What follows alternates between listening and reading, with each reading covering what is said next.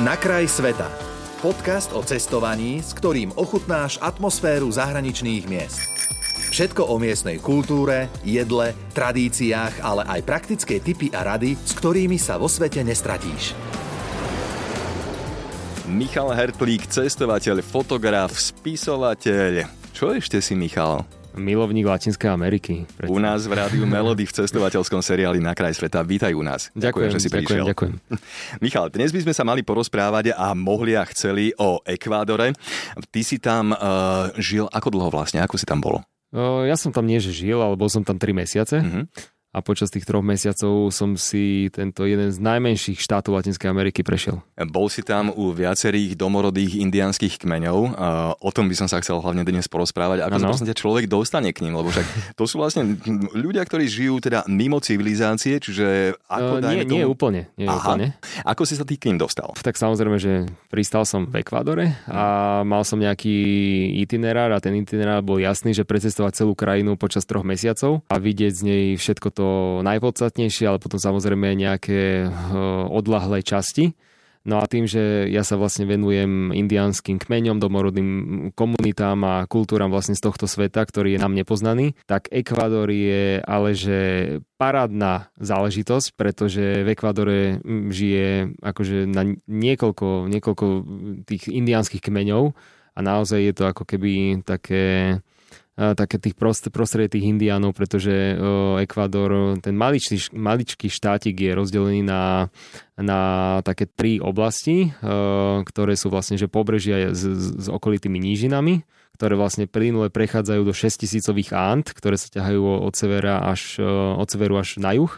No a potom tie Andy plynulo prechádzajú do amazonského pralesa a to je vlastne ten uh-huh. domov tých e, indiánov a treba povedať, že nie všetkých, pretože niektoré indiánske kmene sa nachádzajú aj úplne mimo e, Amazónie, napríklad e, aj na západe krajiny, v tých nížinách alebo v okolitých mestečkách. Ja som napríklad navštívil jeden indiánsky kmeň, ktorý sa nazývajú že Cačilas, alebo nazývajú sa aj takým prílaskom, že Colorados, teda pestrofarebný pretože majú svoje oblečenie naozaj že pestrofarebné ako dúha a oni sa aj malujú rastlinkou achiote, to znamená, že sú pomalovaní a sídlia vlastne na západe v okolí, v okolí jedného z najväčších miest v krajine. To znamená, že človek ide autom pár kilometrov od mesta, tam proste majú svoju komunitu, kde vítajú stále turistov a vlastne... Vítajú reálne? Áno, Nebránia áno. sa teda kontaktu s civilizáciou nejakou inou? No oni žijú v civilizácii a áno. oni práve, že tú komunitu majú vybudovanú na to, aby tam prichádzali turisti a aby z toho mali peniaze. Aha. Takže uh, treba povedať, že, že sú ako keby, že dva také, tak, sú ako keby také dve veľké skupiny indiánov a pr, z nich prvá je tá, ktorí žijú reálne v civilizácii a používajú všetky možné výdobytky modernej doby na to, uh-huh. aby vlastne e, navnadili turistov, aby k ním prišli a vlastne tí turisti u nich míňajú peniaze a tak vlastne žijú. To znamená, že oni žijú z turizmu. Uh-huh. A to už je jedno, že či e, majú web, web stránky, Facebooky, Instagramy, TikToky, YouTube videá, je to úplne jedno. Normálne si objednáš návštevu domorodých indiánov cez internet. Jasné, jasné, wow. úplne, úplne bežná vec. Ja mám, ja mám niekoľkých indiánov na Instagrame, na Whatsappe, všade možne, takže mm, je to, je to bežná vec v takýchto kmeňoch, ale potom, potom sú tí indiáni, ktorí sú naozaj že v hĺbke amazonského pralesa a oni nepoznajú nič e, z týchto vecí menovaných pred 5 sekundami, mm-hmm. takže tam reálne sa nemáš e, ako s nimi skontaktovať, Uh, nevieš, kde úplne žijú, musíš sa skontaktovať, respektíve v mojom prípade to bolo tak, že som sa skontaktoval s miestnymi ľuďmi um, na, v tých východiskových bodoch akože na vstupe do pralesa a vlastne oni ma nejako, nejakým spôsobom navigovali, kde asi uh, sídlia, kde majú tú svoju komunitu, pretože mm-hmm. to je, oni oni majú tie rodiny roztrúsené po celom amazonskom pralese a teraz ty nevieš, že kde presne sídlia, to by si musel mať, že presne geografickú šírku a neviem čo, aby si sa tam dostal e, súradnice, ale treba naozaj, že mať domáce kontakty a aby sa človek vedel dostať k takýmto indiánskym e, komunitám, ktoré naozaj žijú, že akože zabudnuté hm. pánom Bohom za chrbtom. Čiže bol si aj u týchto mimo civilizácie, hej? Áno, áno. Jed, jeden taký som navštívil, kmeň. nazýva sa Waorani a je to veľmi ohrozený kmeň, pretože ich príslušníkov tohto kmeňa žije už len nejakých 2 až 4 tisíc mm. v celom Ekvádore a oni sú roztrusení vlastne v troch provinciách Amazónie, Pasta sa Oriana a Napo, takže tam, tam si žijú a ja som vlastne navštívil jednu rodinu tohto kmeňa, ktorá bola samozrejme tak rozvetvená, mohlo tam byť nejakých, nejakých 15 ľudí od, od úplne starých príslušníkov až po úplne, úplne deti. A Ako ťa prijali? Prijali ma veľmi, veľmi milo a mm-hmm. prívetivo, takže som sa tam cítil s nimi úplne dobre, bezpečne a a e, pohostili ma a viedli sme rôzne rozhovory o ich, o ich kultúre. Počkaj, Samozrejme... kým ťa pohostili? Čo sa, čo sa je v takom amazonskom pralese? Mm, dali, mi, dali mi na banánovom liste e, pečený banán alebo nejaké, mm. nejaké ugrilované meso so zeleninou, takže takéto úplne jednoduché veci. Uh, nedostal som uh, vysmaženého jaguara. Ako to vyzerá v takej, v takej rodine indianskej, typickej? Z čoho pozostáva taká rodina? Ako je jasne, dobre, chlap, žena a mhm. deti mm-hmm. a tak ďalej. V čom sa dáme tomu ale líši táto rodina od nás? Uh, líši sa tým, že samozrejme, že keďže žijú mimo civilizácie, tak uh, také veci ako že mobilný telefón, internet, Wi-Fi, mm. počítač, uh, ani, ani dokonca peniaze oni vlastne nemajú, lebo oni nepotrebujú peniaze, mm. pretože všetko podstatné, respektíve úplne všetko na život si získajú z toho pralesa, kde žijú. Mm. A vlastne indiáni, alebo aj tí miestni ľudia, ktorí tam žijú, tak nazývajú prales, že je to les a že je to vlastne ich domov. Pretože ešte dokonca aj v niektorých indiánskych jazykoch Eh, na, na prales a na domov používajú že to isté slovo. Mm. Alebo a dokonca že aj na svet. To znamená, že oni ten prales berú mm. ako domov, berú ako miesto, kde sa narodili a vlastne do ktorého sa aj ako keby rozptýlia potom mm, po smrti, respektíve mm, keď budú mm. žiť ten ich druhý život, mm. lebo strašne veľa indianských kmeňov vlastne verí buď v reinkarnáciu, alebo že budú žiť ďalej. Mm. A vnímajú to ako ich, ich svet, že, že nevedia si predstaviť, že niekedy opustia ten prales.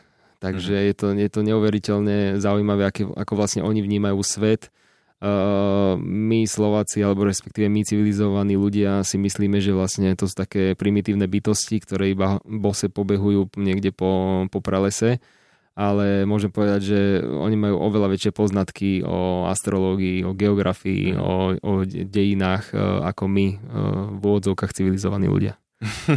Pekne, zaujímavé. Dobre, čo ti tam chýbalo? No, paradoxne asi nič. Fakt? Mhm. Mm keď, keď sa bavíme o, o tom pra, amazonskom pralese, tak nechybalo mi absolútne nič. Fotoaparát som mal, takže som to mohol zdokumentovať a to, je, to bolo asi jediné, čo som tam potreboval, pretože som mal okolo seba veľmi milých ľudí a um, internet v takejto chvíli asi nepotrebuješ. No jasne. Poďme ešte naspäť k tej indianskej rodine typickej. Muž, žena, koľko detí? Hmm, to je zase otázka veľmi, veľmi akože širokého charakteru, pretože každá rodina, rodina má niekoľko akože iný počet detí. Jasne, išlo Takže, mi skôr o to, že u nás je teda štandardom možno jedno, dve, tri deti. Jedno, dve, tri maximálne. Hej, a inde vo svete v pohode aj viacej. Že kde teda oni spadajú? Oni spadajú do tej druhej skupiny. To znamená, že tam v pohode sa, uh, sa môže v rodine vyskytnúť, ja neviem, od 5, od 5 do 10 detí. Uh-huh, uh-huh. Um, je to taká bežná vec, pretože keď celý život vlastne nevidíte z pralesa, tak nemáte takú mm, rôznorodosť tých aktivít, ktoré môžete mm. robiť. Môžeš loviť zver, robiť nejaké lektvary alebo lieky, miestnu medicínu akože z, z rastlín, ktoré sa tam nachádzajú.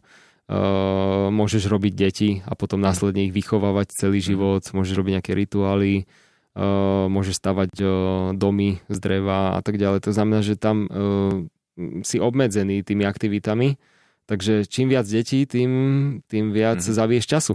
Jasne. A sú podľa teba šťastní? Strašne. Hej? Mm-hmm. V čom to spočíva? Spočíva to v tom, že poprvé ani nepoznajú mm, tie futuristické výdobytky modernej doby, ktoré, ktoré máme my k dispozícii a ku ktorým stále každým rokom viac, viac a viac uh, spieme.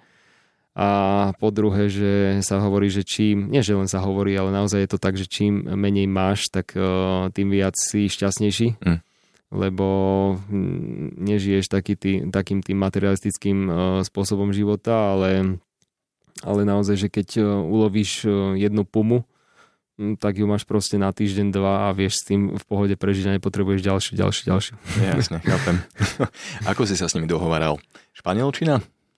Samozrejme španielčina, Aha. ale nie všetci príslušníci indiánskych kmeňov vedia po španielsky, pretože každý kmeň má svoj vlastný indiánsky jazyk, ktorý je pre daný kmeň typický a Waoráni majú takisto svoj jazyk Wao, ktorý je, ale že to je jak spleť nejakých náhodných hlások.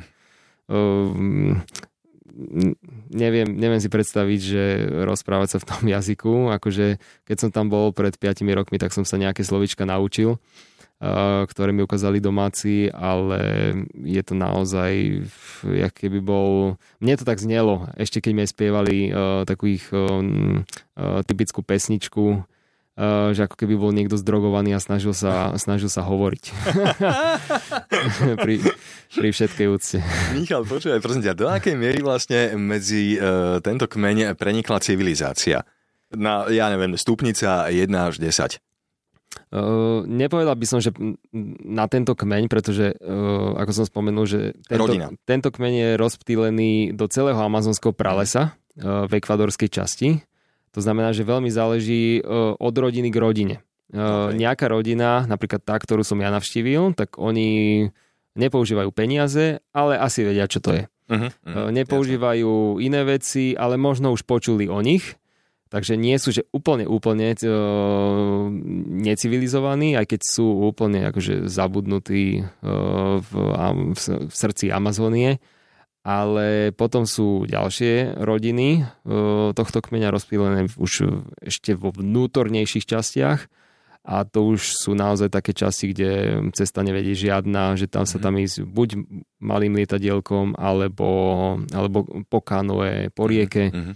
A to sú už také rodiny, že keď naozaj, že indiánska komunita alebo nejaká, nejaká rodina nikdy nevidela niečo iné v živote, uh, tak to je tá pravá absolútna necivilizácia, uh, ktorú, ktorú človek môže zažiť a v podstate ju ani nezažije, lebo človek ani nevie, že tam sa nachádzajú. To sú to niekedy také uniknú nejaké snímky uh, letecké, Eh, ktoré náhodne odfotí možno nejaké lietadlo, keď eh, letí podnad amazonský prales, že náhodou tam je nejaká komunita, o ktorej sa vôbec ani mhm. nevie, ani nie, nie je zaznačená na mapách. A to sú potom tí domorodci a indiáni, ktorí ešte aj keby stretli vlastného príslušníka, Ehm, zo svojho kmeňa, tak ho automaticky zabijú, pretože už prišiel z tej civilizovanejšej Á, časti. Až takto sa bránia. Uh-huh, uh-huh. Zaujímavé. Uh, mladí ľudia, ktorí vlastne vyrastajú v týchto rodinách, majú tendenciu v nich ostať, alebo skôr, dajme tomu, unikajú do miest k civilizácii, keď teda majú šancu ako porovnať, že ako beží život tam a ako beží život doma. Uh, toto je tiež veľmi subjektívne, hmm. pretože niektorí mladí zostávajú pri svojich rodičoch, starých rodičoch, tam vo svojich komunitách a absolútne nemajú žiadnu potrebu uh, výjsť uh, do civilizácie v úvodzovkách alebo ísť niekam pracovať, študovať a tak ďalej. Ale čoraz častejšie sa stáva, že tí mladí, najmä te, teda keď žijú pri nejakom meste alebo že sú není že úplne, úplne civilizovaní, uh, že sú není úplne, úplne uh, odtrhnutí od civilizácie, uh, tak uh, majú tendenciu prichádzať do tých väčších miest, či už hlavného, alebo do tých samozrejme nejakých väčších, ktorí, ktorí majú pri sebe a tam uh, si hľadajú prácu, tam pracujú. Poznám indianov, ktorí normálne študujú na univerzitách, uh, Takže je to úplne, už v dnešnej dobe by som povedal, že taká bežná vec. Mm-hmm. Zaujímavé. Dobre, čo sa dá vidieť v Ekvádore a navštíviť ešte okrem uh, takýchto rodín a domorodých indiánskych kmeňov? Precestoval si ešte aj inú časť Ekvádoru? Ja som, mne sa podarilo precestovať celý Ekvádor. To znamená, že som bol tak povediať vo všetkých častiach, vrátane hm, najunikátnejších ostrovov na svete Galapágy. Uh-huh. Uh, takže každá... Tam je vstup na povolenie nejaké, že obmedzený počet turistov ročne, nie? Alebo ako to funguje teraz? Ako si sa tam dostal? Ak, aktuálne neviem, ale pred 5 rokmi, keď som tam bol, tak uh, tam ešte takýto obmedzený počet Aha. nebol iba treba zaplatiť dosť vysoké poplatky, aby sa tam človek dostal, pretože Uh, oni tam, vtedy, keď som tam bol, tak ešte neobmedzili ten počet turistov, ale vlastne dali taký poplatok, že si rozmýšľaš, že či tam pôjdeš. Ja, jasne. Mhm. Takže vlastne týmto ako keby tak povediac obmedzovali, ale môž, môže byť, uh, že už tam nejaké obmedzenie dali, pretože tie zvieratá uh, úplne asi nezvládajú ten masový turizmus mm-hmm. a mhm. každý, keď ide do Ekvadoru, tak chce vidieť Galapágy, to je presne ako keď ideš do Peru, tak chceš proste byť na Machu Picchu. No. Takže preto to možno už tam dali. Ale Čo tam stojí vlastne vstupné? Vôbec sa nečudujem. Na Galapágy samozrejme musíš kúpiť letenku, ktorá ťa vyjde niekoľko stoviek dolárov. Mm-hmm. Uh, možno v, v priemere od 200 do 400 mm-hmm. podľa toho, že samozrejme cez akú leteckú spoločnosť, z akého mesta letíš a tak ďalej. A, a ešte, že na aký ostrov letíš, lebo na každom z tých troch väčších ostrovov je, je letisko, takže dá sa letieť uh, viacerými kombináciami. No a vtedy, keď som tam bol, možno to už zvýšili, ale musel som zaplatiť dva poplatky ktoré ma dokopy vyšli asi okolo nejakých 120 dolárov. Mm-hmm. Takže... Jasne. Ale keď ide zase niekto na Galapágy, eh, čo sú vlastne, čo je vlastne naj, najdrahší región Ekvadoru, pretože keď sa tam musí všetko vlastne importovať a nič tam e, tak povedať nevyrábajú, tak všetko bude dvojnásobne drahšie, alebo aj trojnásobne, takže keď tam niekto ide, tak už tých 120 dolarov no, je jasne. také to zanedbateľné. keď už cestuješ do Slo- zo Slovenska. Čím sú ešte Galapagos zaujímavé? Čo ťa tam osobne dostala?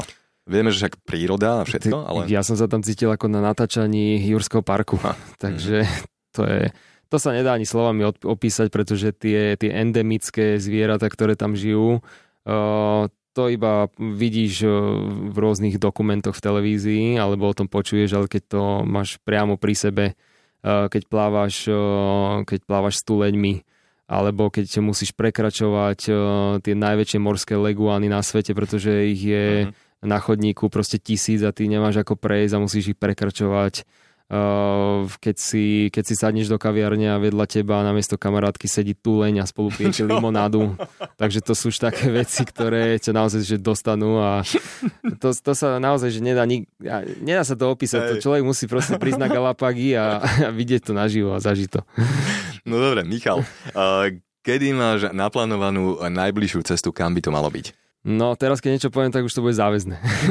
Dobre, toto ja, toto ja veľmi, aspoň toto ja veľmi nerád hovorím, ale uh, tento september bude mať uh, celý voľný. Mm. Takže znovu by som sa chcel vybrať do Latinskej Ameriky. No a kam to bude, to sa nechajme prekvapiť. No, dobre, tak budeme potom informovať aj v Rádiu Melody. Ja ti veľmi pekne ďakujem za to, že si dnes prišiel do nášho cestovateľského seriálu Na kraj sveta a no, bude radosťou s tebou vycestovať aj niekam na budúce. Ďakujem ti ešte raz. Ja veľmi pekne ďakujem za milé pozvanie a budem sa tešiť niekedy na budúce.